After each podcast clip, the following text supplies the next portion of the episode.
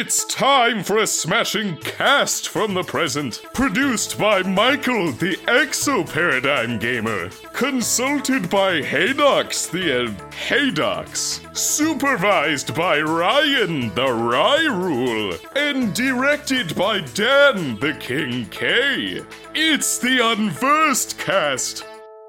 What? I mean, here's the I thing: is I cannot don't give, believe that we that this is hap- these conversations are happening at the fucking eleventh hour of this podcast.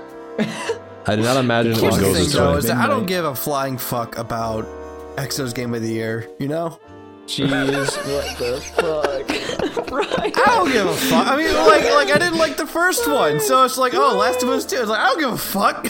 Oh, he's not even here to defend himself. He wants to go like jerk off a little bit. He's gonna hate when he like, re-listens to this. He's, gonna hate. Nothing against him, dude. It's just like I don't care. I, I got nothing to say about it. Dude, I didn't even know he wasn't here. this man, this is the Sonic Heroes playthrough all over again, where we just cause mischief. Well, I guess since he's not here, we have to talk about Final Fantasy VII. He's thrown the ball in my court forcibly because he's not here. So I guess we're gonna talk about Final Fantasy VII remake now, which is my game of the year, and I feel I went back and forth, but I, I feel like at this point I have to. I, I just have to because King K, can I can I tell you something? Hmm. I get it. yeah. Do you? Oh, Yeah. Are you sure? I mean, like, yeah. I don't think it's a bad game. really and truly. are you sure? You know, mm-hmm. like I, I I've listened to a lot of people talk about why they like Final Fantasy VII remake. I've I heard a lot of people talk about why they like the changes that they made. It's like I get it. It's not my cup of tea. I don't like the direction they went, but you know what? I get it. So, you know, have we respect averted What the fuck just happened? What just happened? How did Oh. this happen? nothing. I was expecting Ryan, are this you reveal. Ryan anymore? Well, I went to the bathroom for five minutes, and then I heard, while I was in there, I heard people laughing, so I missed something.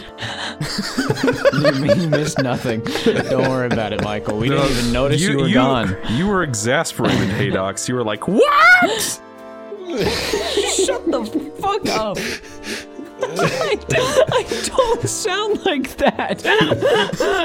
what, what do you say? You all. It sounded like Rich Michael, Evans. Final. Okay. whatever you. Final Fantasy VII Remake is my game of the year. Okay? Alright. Let me go through the reasons why, and we'll try to be as non controversial as possible. So, Final Fantasy VII. How I love thee. Let me count the reasons why. so Hey, how, here- how many? How many? Uh, hey, King K, I'm going to give you uh, seven seconds to explain why you like it. Seven What seconds will to you do end. with it?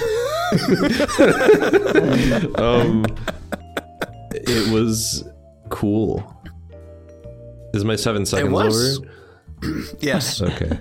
All right, So and you- moving you, on you, to the you want final my, game of the uh, year. You want my story? My story is that I have tried several times, many times, to get into Final Fantasy VII, and I just can't. I can't. I'm gonna try again this year, but I'm doubtful unless I just power through it. I get somebody to to like whip me in the ass when I decide that I don't want to do it anymore. That's the only way um, I'm going to get through this goddamn game. All Are right. you hiring King K? I can do that. So I, I just didn't know you were into that. I- it's like you get through. Okay, I love Midgar, and honestly, that section of Final Fantasy VII is just consistently.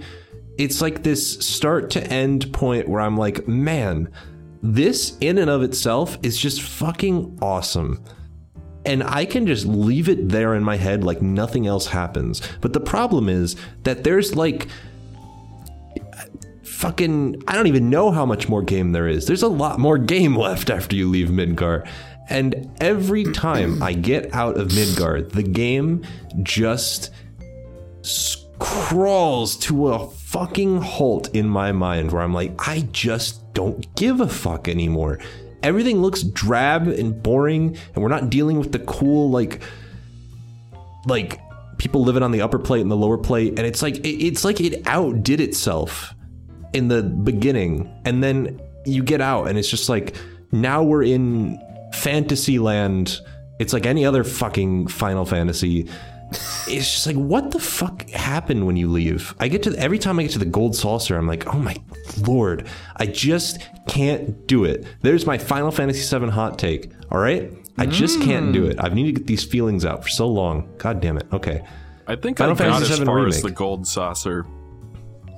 And when I dropped it, you you like fell down a mine shaft and met a friend of Barrett's or something. That's where dropped exactly it. where I'm at in my most recent playthrough.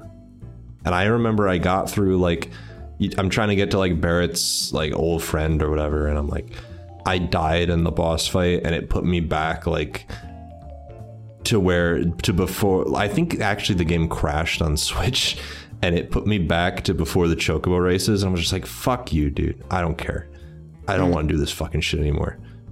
Final Fantasy VII remake? It has issues all right? I get it. I, f- I understand okay? I don't like the weird parts where it is masking loading and you're like shimmying through shit all right? I, I don't like it. I don't like that stuff um i think that there are certain chapters that feel like they would be more interesting as side stories. But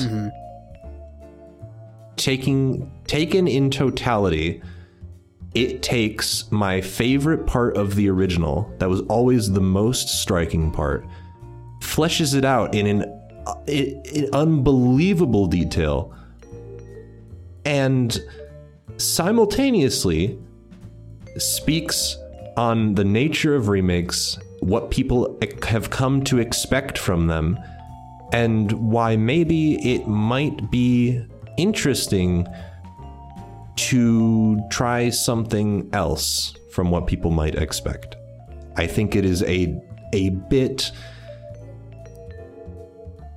uh, unsubtle, but I mean, like, you really you really gonna expect me to care about this when I'm a fucking Kingdom Hearts fan? Like, you're gonna expect me to care about subtlety? I really don't give a fuck. I care more. I hmm. really just Damn. care more really about what it's trying to say, and I I think really hope in that part it's two cool. that Xehanort shows up and kills Sephiroth and just becomes the main villain. I think it's trying to do cool things. And honestly, even if the future parts just have rancid ass like new direction, like just rancid story, everything's rancid, rancid, bad, tastes bad. Man, I don't even know anymore. this is just such I, I've I don't even want to talk about Final Fantasy VII Remake anymore because it it, Why? It reminds You're me doing it reminds me of bad parts of the year. I associate Oh, certain discussions because it, it just I th- I did not like last year very much. I don't think anybody really did. like oh, generally, Oh, I did. and I, Wasn't a I- good year. Death No. Stranding, Disco Elysium, Outer Wilds. it was it was a time where I felt very Oh, 2020, you mean? 2020. Not 20. no oh, no no fuck. Yeah. yeah 2020 I Um, wa- I was like, 2019 was okay. um I don't know. I thought it was it was one of those moments. uh, This kind of why I picked it as my game of the year because it was one of those moments where, much like Kingdom Hearts 3, which was my 2019 game of the year, I was like, wow, this is just so. I was playing through all of it and I'm like, wow, th- th- this is really getting to me. This is really cool. I love everything it's doing. I'm so attached to the characters. I'm so attached to what it's trying to say about remakes and the, the potential for a future in which surprising things can happen. Like the just the idea of taking an existing game and pumping new life into it by way of just saying, hey, fuck it.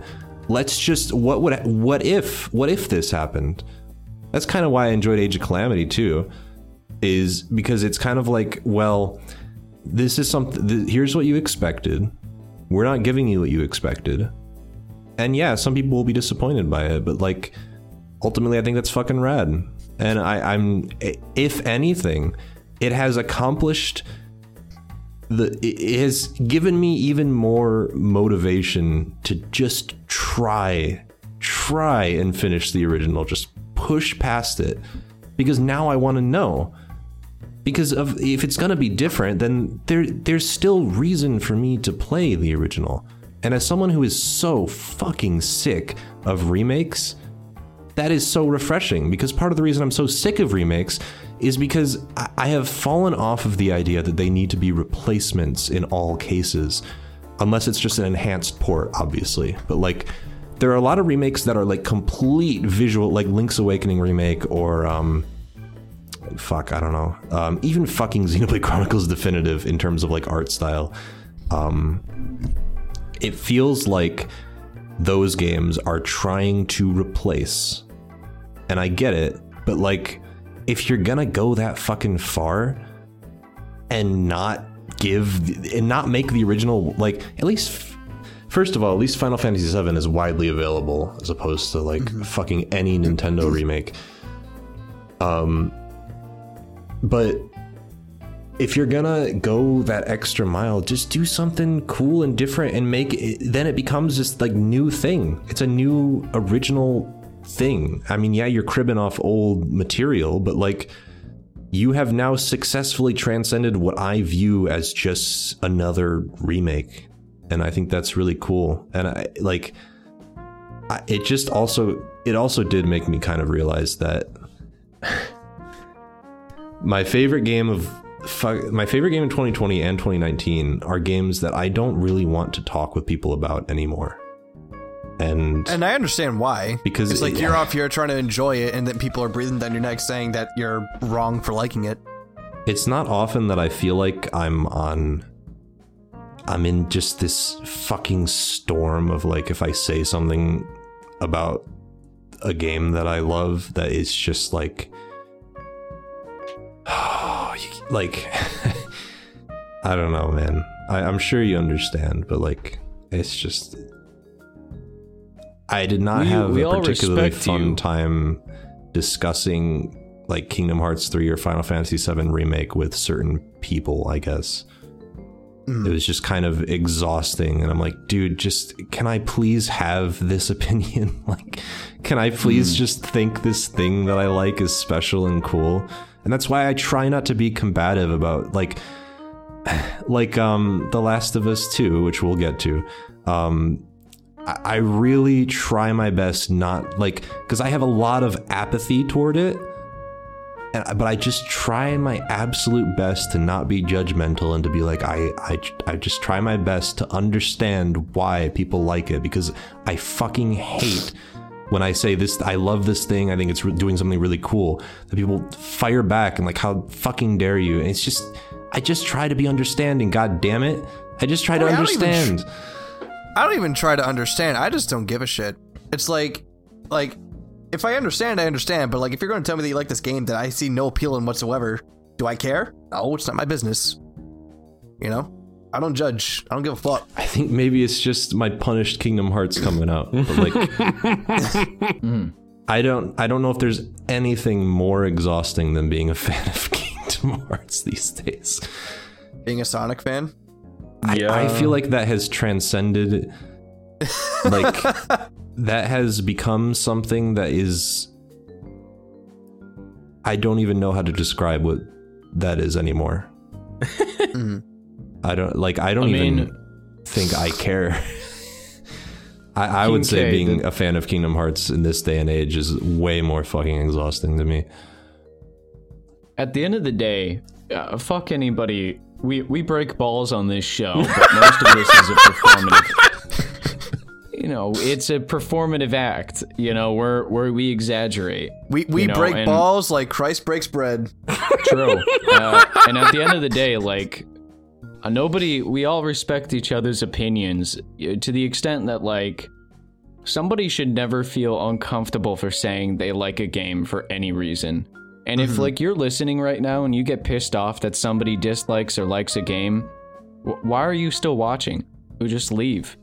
Like never come back. I guess it's Because- just more of a theme recently in life. I remember. Yeah, true. It's becoming so much more frequent that I watch or play something that I just absolutely love. And then I go to like Twitter or whatever, and everyone, like, I watched. I watched Wonder Woman 1984. Um, Oh That movie looks like a dumpster fire. this is exactly what I fucking mean because I, I watched that movie with my dad, and I, I we finished it. I was like, wow, that movie really affected me. I really I loved that. Yeah, and And- that's that's a good thing. Yeah, it's just. But Yeah, then I go to like I. I I just go to I go to see because I'm interested. I'm like, what do what do other people feel about this? And they're like, this is the worst movie ever. And I'm like, okay. And it, kind it, it kind of it's natural, but it's just not a it's not always a great feeling. I guess it's unavoidable, but like it's just something I have to deal with. Not I like I somebody feel be like, you want to talk about this, and I'm like, not really, because everybody. I know everybody hates it, and I like. I, I'm interested to like. Sometimes I'm not even interested to like like. There are a lot of like videos that I watch about movies or whatever, and then all these 1984 videos came out. I'm like, "T- I don't want to like. I really don't want to go down this rabbit hole of like, oh, this this movie sucks because whatever, and I just Have you seen High Top's films uh, video about it? No, because I haven't watched any video about because I just don't want to like I really don't I'm not in a place right now where I want to dive down that rabbit hole. Mm-hmm. I I, ju- I would just like a few months of being able to enjoy this movie in and it, keep my purity. because Well, for because for in- what it's in- worth, I, in- I, I wouldn't recommend you the video if I thought you wouldn't like it. Like I think that's a, I think that's a video that you would resonate with. So Yeah, maybe. I think I've just learned from like Kingdom Hearts 3 and Final Fantasy 7 Remake. There are some games that when I have when I, when I'm embroiled, when there's con if there's if I even smell a hint of controversy, I'm just going to give myself a few months cuz I no longer mm-hmm. want to be a part of these exhausting conversations as soon as something like that's why I barely talk about fucking cyberpunk because I don't want to be a part of that. I don't Oh, care. King K. I really don't. I, I love this. This is what I live for now. I love getting people mad online. It is my favorite pastime. I just like it is so easy to piss off people. You can, you like at the like that. It's like a problem, right? Twitter. Ryan Ryan has left this fucking app. He doesn't know the horrors that this app has. I know of it's them. like yeah, it's like you're having a good day, you go on Twitter, bam, fucking depression. that's why I got But rid of uh, it. yeah, King K, you're valid as fuck regardless. And Jesus, man, you Right. And if nothing else, reviewer on the site. Final Fantasy VII. No, no, no. I got. I have to mansplain King K as to why he's wrong. Yeah. I was I was just gonna say that if, if nothing else, at least Final Fantasy VII remake is filled with eye candy, if you know what I mean. Yeah, I know. Well, Oh, I don't know that we're. Ta- I don't know if we're it. talking about the same thing, but yeah, I'm sure. Oh boy, is it? Tifa made me nervous. I I'm like, you have no right to look this real. Go away. you know, so a lot of people ask me whether. uh Well, let, us just throw the the pretenses off. I've had a lot of people ask me whether I'm an Aerith or Tifa kind of guy, and I genuinely cannot give you an answer because I am. Why not I'll, I'll both, just, you know, right? both. Both. It's- Exactly. I, I'm like, I literally cannot answer your question because I don't know. You put a gun to my head. I'm always, I'm picking Aerith. You put a gun to No, my um, head, I, I don't fucking know, dude. I don't fucking Put a know. gun to my head, I'm jerking off. I don't even give a shit. Yeah, Haydox is into pain. Yeah. which is why he was Shoot willing my to cock off. which is why he was willing to whip King K until he finishes Final Fantasy VII. you know? By the ne- by the time we get to the end of your podcast for this year, I will have finished Final Fantasy VII. Hold me to that. So what what happens if you don't? Um, I don't know. King K gets whipped by me. I, I whip him. You're gonna What's- whip what's him while to he's doing it. What's a fitting consequence? Uh, we double. King Cock K ball has to force torture. Jeb to play through Golden Sun 1 and 2. that doesn't count. No. Fuck. King K, saw a you have loophole, didn't your, work. You gotta post your nuts on Twitter. All right. Okay. We'll go with that. Okay, all right, that is signed in blood. All right, I gotta type this. When to King go K bound by will blood. Post his, his nuts on Twitter if he doesn't finish Now you need to be more specific, or he could twist seven. the the legal meaning of that phrase. Exo, listen to me. I need you to upload this podcast like as soon as possible, please. Uh, Anyways, there we go. That is, it's written in blood. Every, so there you go. is that all we got to say about Final Fantasy VII remake? I made a video about it. If they want to know, they can watch it. N- yeah, and so did I King fucking K. loved it, and fuck everybody. I loved it. fuck all y'all. It's fucking awesome. All right. Is it that? Is it that time of the night then? That time of the podcast? Seven Last of seconds Us until the end. what will you do? Okay. So, uh, what's your game of the year, Michael? Bug fables. Bug snacks. Well, you're gonna, Michael, Michael, It's fucking wait, wait, wait, wait, wait. Michael prepared a Muppet bit. Land. Michael, Michael. What did you think of Last of Us 2? You- You're gonna hate me, King K. You're gonna hate me again. But I I loved this game. Just kidding. I thought it sucked. It was the, it was the worst thing I've ever seen. it. Um, in all seriousness, Last of Us 2 is my game of the year. It is a game that I had no excitement for coming up to its release. It is a game I picked up entirely because it was controversial. Um, I should note that I replayed the first Last of Us before, like the PS4 version, before playing the second game. Um, it was the first time I had played it since maybe 2014. I think the last time I played it was when I did that shitty Naughty Dog Effect editorial that no longer exists. Um, I'm not really in the mood to talk about that. Let's just say that uh, historically, my relationship with Naughty Dog has been complicated, but I'm willing to say that more recently, I have shifted considerably on it.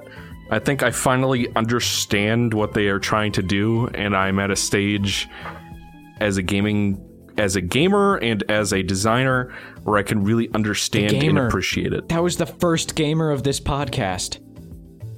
I've, I don't know if we talked about Uncharted 4 on in our 2016 through. GOTY video. I don't remember because that was years ago. Uh, but Maybe I don't know. I, I should say that I loved that game as well. I thought it was. I think it's by far the best Uncharted game in, in terms of like story and emotion and level design, combat encounters, the works. It was. I it was. actually. Yeah, it was. It was a really solid game from the same director of Last of Us. So when I replayed Last of Us One this year, without having played it in a very long time, um, I think when I played it originally, because it's it's one of those games where all the critics were like raving about it at the time, and it's just like tens out of tens everywhere. It's it's a shoe in for the Game of the Year awards. Uh, if those were even around in 2013, I don't remember. I don't fucking know. They were. Um, but Pretty sure they were. yeah, and it was a thing where I played it, and I'm like, this is what the critics are so happy about. I I, I didn't get it. Um, it seemed like GOTY bait, like what Ryan was talking about earlier. And in many ways, coin that shit. yeah, it, it kind of is, and Last of Us is definitely, for better or worse, a very say it's a game that a lot of other games have taken inspiration from since, some better than others, and some in better applications than others. I really don't think God of War was one of them. It's really not the kind of game that should have lots of slow talking and slow paced encounters with an over the shoulder shoulder camera. Uh, that is not God of War. Um, it might work well on its own thing, so I totally understand why Ryan did not like that. Um, and it is definitely a thing where lots of games have been copying it. Um, and whether that's a good thing or not, it really depends on your taste. Uh, personally, I think that Last of Us does what it tries to do better than a lot of the games that copied it. Because um, it was the vision that they had. Like, I think what really sunk in for me on a third playthrough was how good the actual gameplay was. Because I think historically, I would have said, and probably have said on this podcast, that it is very much a movie with gameplay in it. It's probably what I, what I would have said. And I think what really sunk in for me this time is yes, there are quick time events. Yes, the story and the narrative design is a focus of it. Uh, but the actual combat was is way more interesting than I remembered it. And I think part of the reason why I came to that realization is that I made the decision to play the game on survivor difficulty uh, for this third time because it's like, why not? I've played it before, I might as well try it. And when you do that and your supplies are more limited and you die faster and, you know, health pickups and stuff are more rare, and you have less ammo to work with, then you have to really understand the combat systems. And you really have to understand how enemies behave and use your crafted items wisely, invest your uh, st- supplements, uh, and upgrade your weapons accordingly. And it's like all of that stuff really hit a stride with me. And I, it kind of reminds me of Halo in a sense, where it's the type of game that is more enjoyable when you play it at the right difficulty. Because when I was younger, I didn't really like Halo that much because I played it on easy difficulty, and it just seemed like shoot the thing, the video game, and it. When you can get away with the dominant strategy of just use whatever weapon, then you don't really understand the systems. There's no tension it's boring. So playing it on Survivor, I you know learned more heuristics like throw bottles or bricks at an enemy's head to stun them, so you can come in for a uh, a loud but uh, fast kill that doesn't use any ammo. Um, you can you know you can craft smoke bombs and use it to distract them long enough to escape you got to understand the layout of each combat encounter so you can set traps for your enemies and stuff and it's like really invigorating combat system and core game loop and, uh, you know, like Halo, it is a game that is almost entirely combat. Uh, there's not really any puzzles or anything. Every once in a while, you have to boost someone up onto a ledge, and that's shit that just doesn't hasn't aged that well, in my opinion. Because clearly, the only reason those are there is to prevent you from leaving a combat encounter before you've killed everyone. Um, and it's just I feel like there are more creative solutions to that problem than having to boost Ellie up and wait 30 seconds for her to kick a board down or something. I don't know. That's that's probably the worst thing I have to say about the first game. It, it, was a really solid game. The story was better than I remembered it, and the emotions and you know character arcs, all that stuff. Um, historically, it was kind of the ending was something that always came off as to me as Joel's decision was obviously wrong to me. It was selfishly motivated. I still tend to err towards that side, but I think I understood it more the more recent time I played it. And, you know, uh, highly enjoyed the first game. So it it sort of so when I so I finished that and I'm like okay I had bought a copy of the second game because it was so controversial. Uh, it was like it seemed to me that there were like there was a side that was looking forward to it that hated it. There is a side that was looking forward to it that liked it. And there was a side that hated the first one to begin with and didn't really need that much of an excuse to not like the second one. And there are other people that I'm sure in between those different categories. So I was just like, okay, this is at the very least, this will be an interesting sequel to play. Uh, so basically, when I finished Spyro 3, the the review, it was just like, okay, I'm wiped while I wait for this to w- to render. I will go downstairs with my cat and play Last of Us 2. And I did, and it was Did your cat like it? well, I don't think she was really paying that much attention because she's a cat. Uh, but she just certainly enjoyed snuggling in her daddy's lap. So I can say that much. Um, and I, I sat down and I played it, and it was the most consistently engrossing game I played all year. There are some games I play where I can barely make myself play it for more than like a couple hours. Uh, Persona 4 was one of those.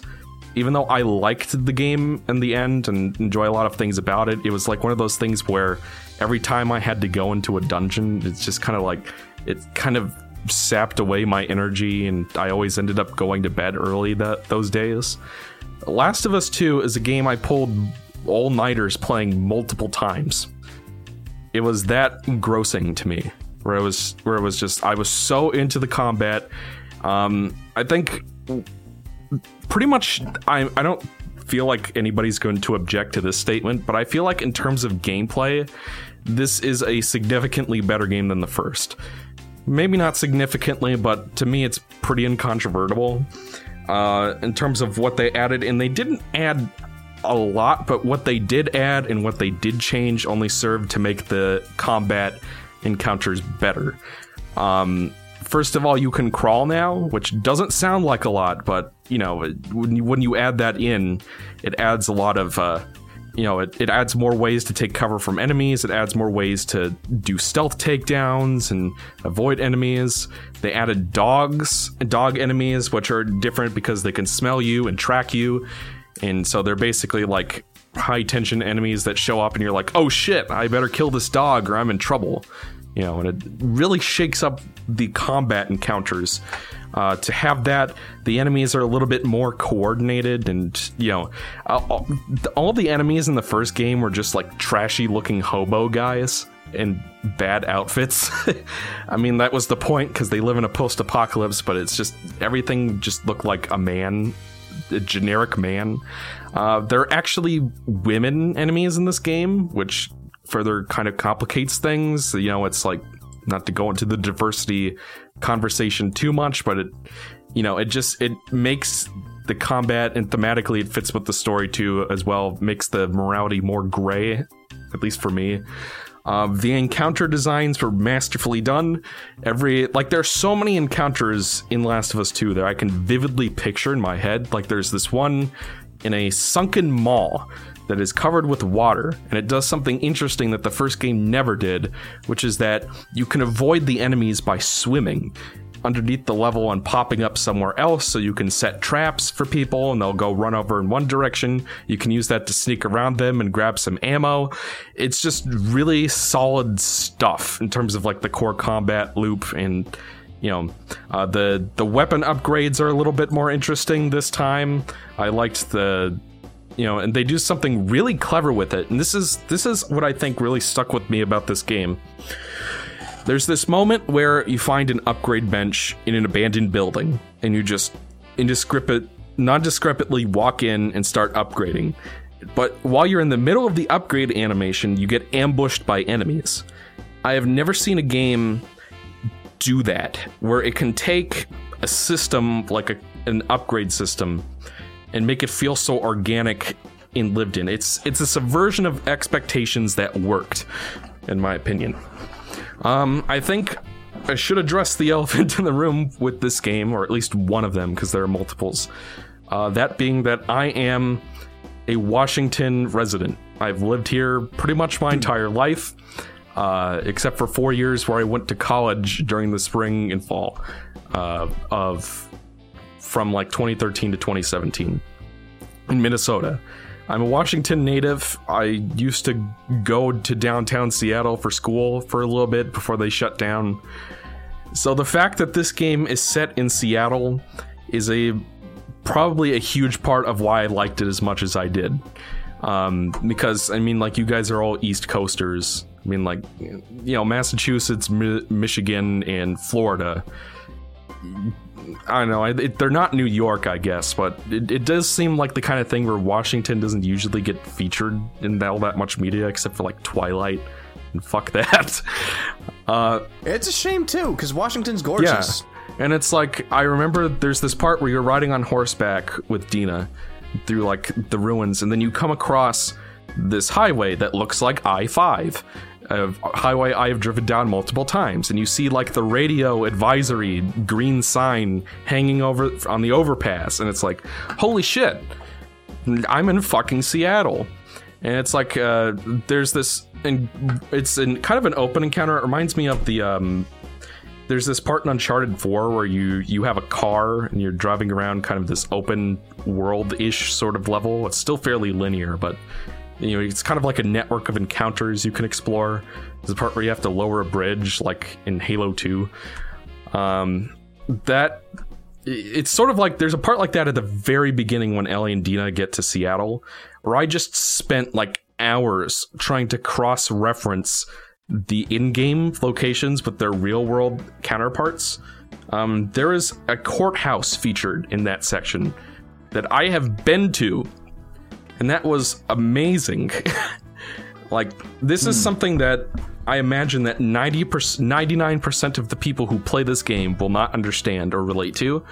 But it, it was one of those things where as I was exploring Seattle with Ellie and going through all these different areas like the subway and the theater, that aquarium in the game, I have been to that aquarium. It looks nothing like it does in the game, but I've been there. God damn it. And it was like, holy shit, I, I hopefully this excitement is getting through since you guys can't relate to it. No, but I it it you know, and it's it, it's one of those things where if it wasn't set in Seattle, then I wouldn't have felt any of those emotions. So I openly admit that it is a huge part of why I love this game so much. Um, but I do think that even if it even if that element wasn't there, I feel like the encounter design was really solid. I played it on survivor mode as well. And I don't think that you did that, King K, because it sounded like in the easier difficulties, like the last enemy standing will beg for their life or whatever. That didn't happen to me. Yeah. Uh, they they they always just try to kill me right away, and they're very observant. Um, but you know, it's like the the UX design, the affordances, signifiers, and feedback, encounter design, level design is more open than the first game because with the first game it was mostly just walk from encounter to encounter and kill people, uh, which is fine. I enjoyed it. In the second game, there are more parts where it opens up a bit, where you can explore optional areas and sneak past enemies to find new weapons or upgrades or supplements or parts. You know, and there's so many part there are like puzzles that you can solve by like reading notes that people have left behind, the codex entries, the flavor text and whatnot. Uh, it's where you can find like safe combinations and stuff that might have been in the first game. I don't remember. I don't think it was. Um, it has probably the best boss fight I've played in maybe a decade. I don't know if you got that far, Kincaid, but if you did, you'd know the one I'm talking about. Um, where you fight what is essentially I don't want to spoil it, but it was it was genuinely horrifying in adrenaline pumping, and I didn't see it coming. in the hospital. Huh?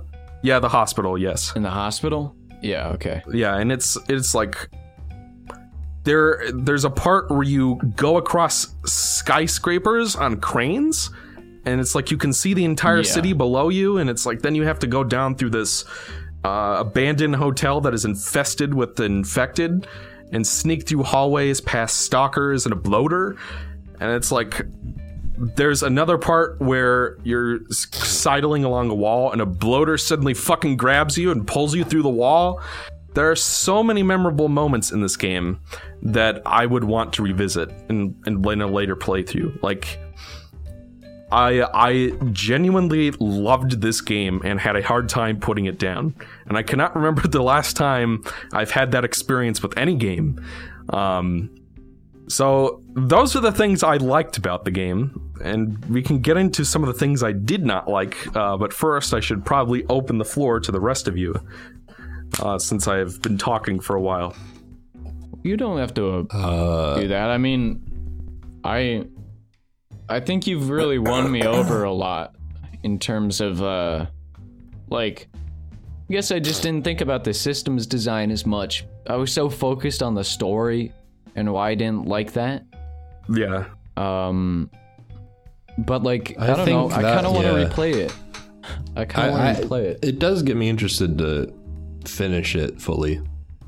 Um, I have a hard time figuring out why I just fell off, but I, I think it started to become narratively really. See, I'm not even like a big stan of the first Last of Us. I just thought the relationship between Ellie and Joel was really, really nice, and uh, I thought the ending was cool. But The Last of Us 2 felt like this really oppressively dark thing that had nothing hopeful to say about humanity and not everything needs to have something hopeful to say but it was just kind of like Excessive. it felt to me like it was even as far as I got, which was just playing as Ellie. I think I almost got to the end of where you don't play as Ellie anymore for unspecified reasons, but um, well, reasons I choose not to specify rather. Um, it, it felt like it was getting re- like very repetitive by that point because I I, I this maybe isn't the game's fault, but like due to the whirlwind of discussion surrounding it, I already knew what the story was trying to say because I don't know how the fuck you can even avoid knowing because everybody was talking about it at the time. So I just kind of absorbed what the game was trying to say at the beginning and I'm like, okay. And so really it, was just like me waiting and waiting and waiting for it to get to that point for me to stop watching a character brutally fucking murder people like i don't know man like i watched like i watched a like not the entire game but a good chunk and and the ending a- after i put it down just because i was curious and i'm not to go into the ending and s- not spoil anything about it but it, it was just kind of like man I mean, obviously this is this works for some people, but it's just like God. I, I play. I, I feel like I'm not in the right headspace to have something this defeating. Like, I'm not in the, the right kind of place to enjoy something that defeating, and it kind of just made me want to go play Uncharted again. And it makes me feel like a child to say that, but like, it just kind of made me yearn for like playing Uncharted, which is just kind of this fun, enjoyable action romp. And yeah, like in a way, it's kind of like junk food action movie, but like, I. I enjoy action movies like more than most people probably. I fucking love Mission Impossible. Um, I, I, I ba- like, I don't know, man. It, it was just, it was not something, and I'm also not into zombie stories, so it, it takes a really, really good story to get me into that kind of a mood because it, it feels to me like a lot of zombie stories want to say the same things about human nature. It just gets kind of boring. I don't know. It, felt needlessly dark to me and i get that's what they were going for and it worked for people but i just at some point i stopped giving a fuck. And the ending was way too depressing and i'm like fucking hell like i just man i don't know. I, I, it does sound I almost want to play it not for the narrative, but just because the the gameplay sounds interesting. And some of the I've seen some of the like like walking on the crane and stuff from what I watched. I was like, man, that's really cool. So like I appreciate some things about it.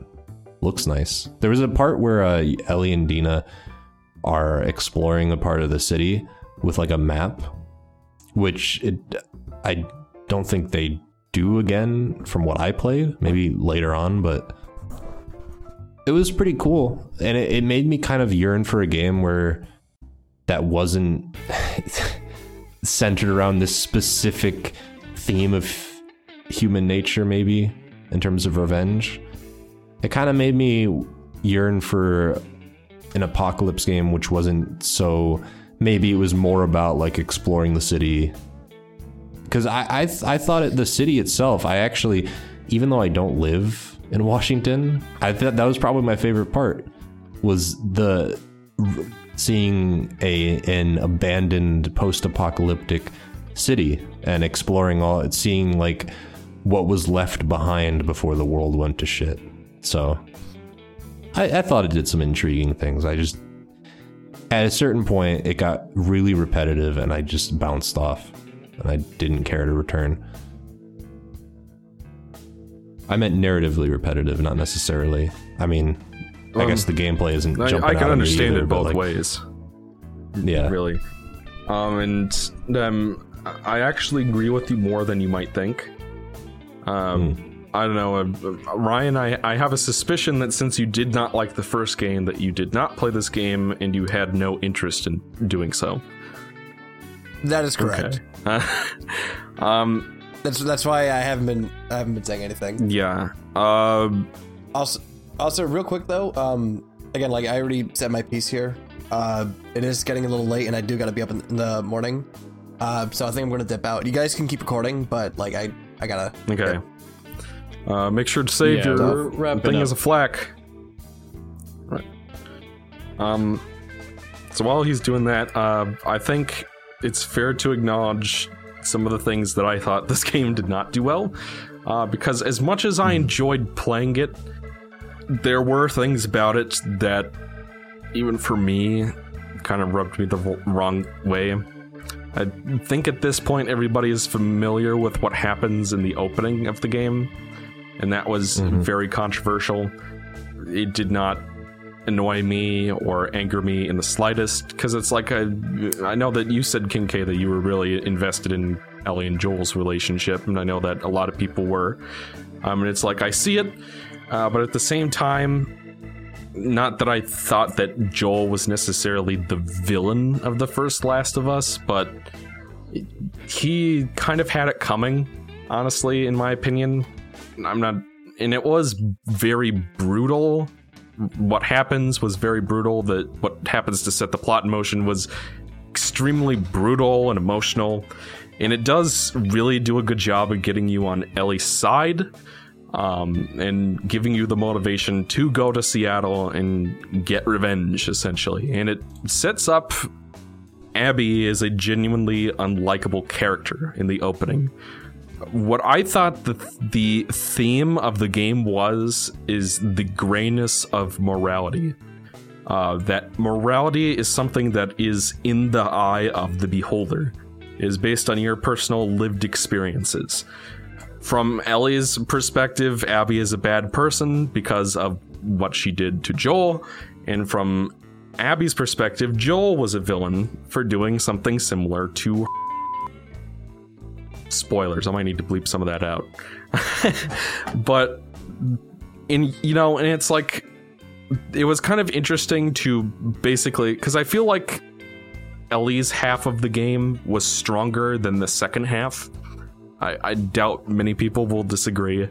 Uh, it felt like the plot was moving along fairly quickly, and if it ended at the end of her half, I feel like I would have liked the game even more than I did.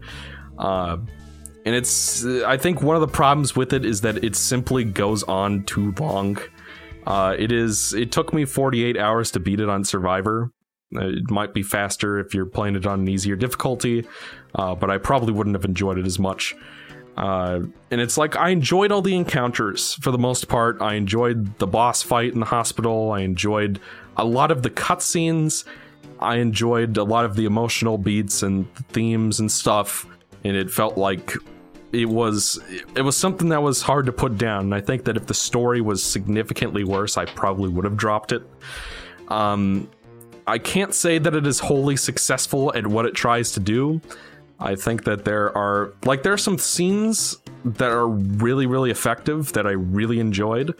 Uh, like there's a scene between Dina and Ellie after she finishes after she violently murders someone where she is comforted and that was really effective and showed a weak side of weakness to the character there's another flashback sequence between ellie and joel at kind of the high point of their relationship like the, That's the one at the museum. yeah I actually loved that. Yeah. So that was probably the highlight of my time with it. because that's that's the thing about the story is that I feel like there are individual scenes and sequences and ideas that work really really well, like that museum sequence and uh, the motel sequence is another good one. Um, Yeah. There is that m- sunken mall level that I talked about, that encounter that I really enjoyed, and the hospital boss.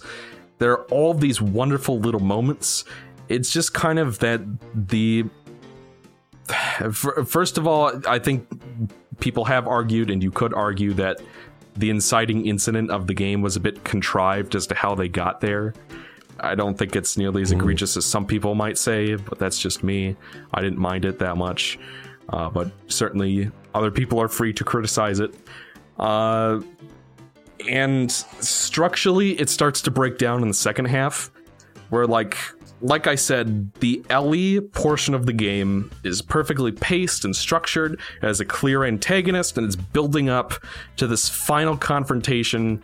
And then it pulls the rug out from under you, and you start playing as a different character.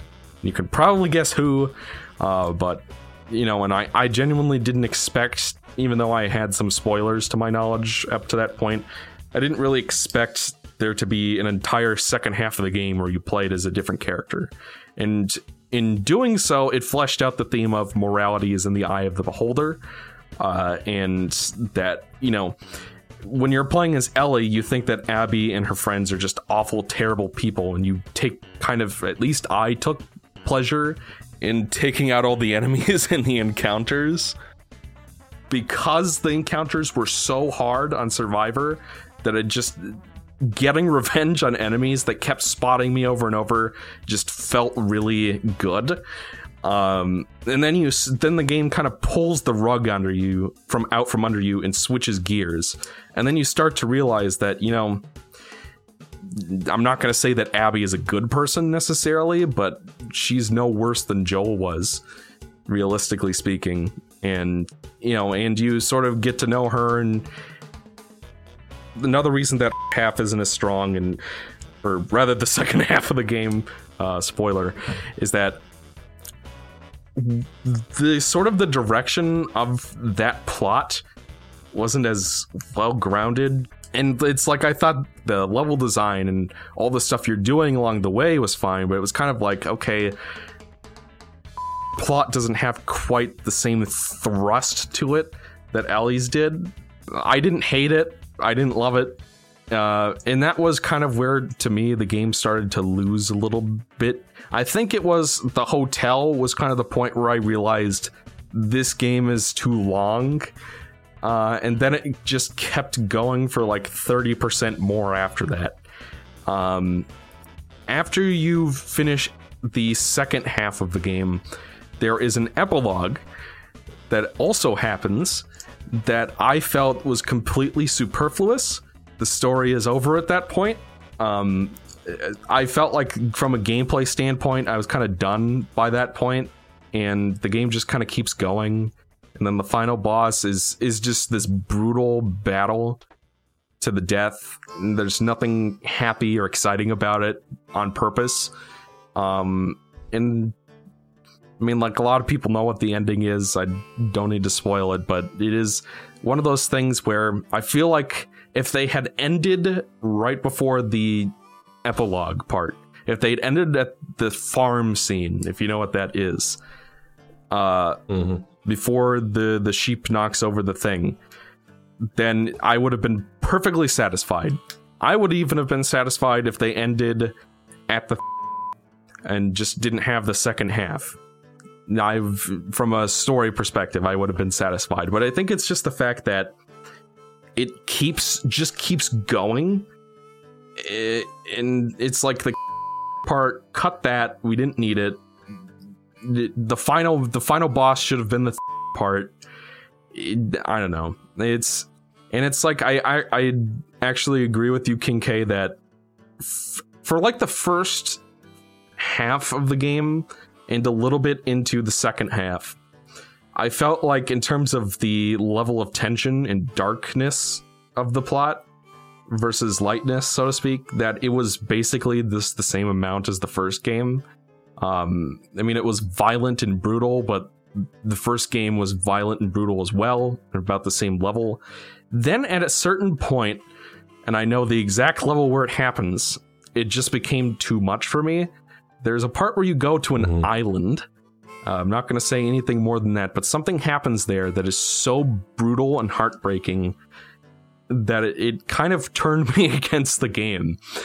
Uh, and it, from that point on, I wasn't really enjoying the story that much. And it's like, well, the, the boss fight I enjoyed because it's the game was building up to it so much, but it was still kind of like there's only so much bile and hatred I can take in a even in a post-apocalypse story like this where that's the point before it becomes overwhelming and just becomes misery porn and that island It sequence just it did feel to me a lot like misery porn Yeah. at certain points. Um and it didn't help that the ending was like I the the like for the like letting go of revenge aspect of it was just so like why did we need a game this long to tell that narrative?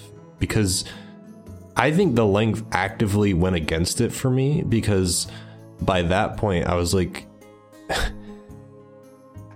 like Ellie has gone through like fucking however many hours of this. And after like it, is like excruciating how far she goes before she lets go and I'm like really? Like at this point you might as well just go all the fucking way because it's so excessively like horrible.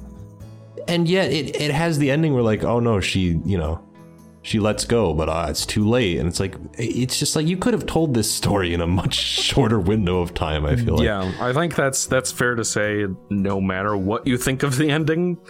Um yeah. it's I liked the thematically the idea that especially in a post-apocalypse world where there's no law or order and everything is controlled by force that morality is very much in the eye of your beholder. Because there's a lot of parts in the first game too where they're like you killed my friend! And their friend was just generic bad guy mook that you kill from behind. And it's just like well you were trying to kill me. What the fuck do you expect? And it's like it, I didn't really relate to them. When I the way that they handle it in this game I thought was a little bit more effective. Because it's just like you hate Abby and her friends but then when you play the second half you sort of get to know them more as people and it humanizes them so when you get back to Ellie you're like oh my god this is not as straightforward as I thought it was and I feel like perhaps some people I don't know. I, I've certainly seen this on Twitter where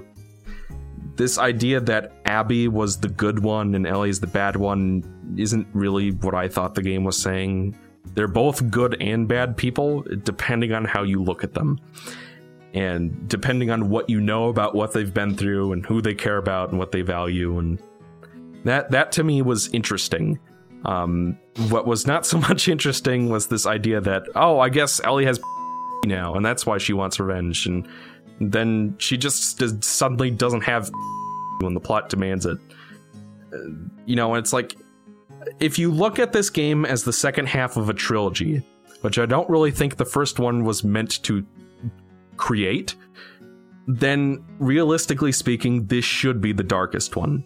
And it should have kind of a miserable ending, because that's what the middle chapter of a trilogy with a traditional structure is like. I don't know where they're going to take Last of Us 3. I'm certainly interested in seeing what they do with it. Uh, but it is an ending that left a bad taste in my mouth, even knowing what they were trying to do. Uh, Yeah. and you know, so it's like I call this my game of the year because I feel like a lot of people are going to be like, "What the fuck, EXO?" I call this my game of the year because it is the one that had that I could not put down while I was playing it. Uh, I played lots of good games this year. I played Shantae 5. I played Doom Eternal for a bit. Of there was now my memory's blanking. There were Origami King. That was another really good game. Um, I played lots of good games this year, but there was no game, other game that made me pull several all nighters in a row trying to finish it because I enjoyed playing it that much. Um, there's there's nothing that emotionally affected me as much as some of the scenes in this game. Um, so while it is in many ways a mess, and I totally understand why people, some people at least, don't enjoy it, because there are plenty of things to take issue with. And I would even I, I would go so far to say that the first game is perfect insofar as it accomplishes what it set out to do about as well as it could have. Like, I can't really look at it and say that's a major problem that kind of holds it back that I wish they fixed. The second game is much messier, it is much longer. It has it has a lot of problems with the plot especially uh, but I feel like it's kind of a higher highs, lower lows situation, I guess. Or like, and I feel like there were more. I feel like the highs, particularly in the gameplay and the scenes that I really did enjoy, like the museum sequence, have stuck with me more than the bad parts. And it is a game that I would very much be interested in replaying um, because a lot of those encounters were just so much fun. Um, so that that is my logic for why it is my game of the year. Nice. and I think that's valid. Uh, all right, are we ready to wrap it up? it's almost 2 a.m. for yeah, me, so this I think was we're. a Uh, four-hour yeah. podcast, four and a half hour podcast. So Thanks thank you for- all for joining us. Thanks for. yeah. All right, thanks for watching. Yeah, this is always a fun thing. Bye.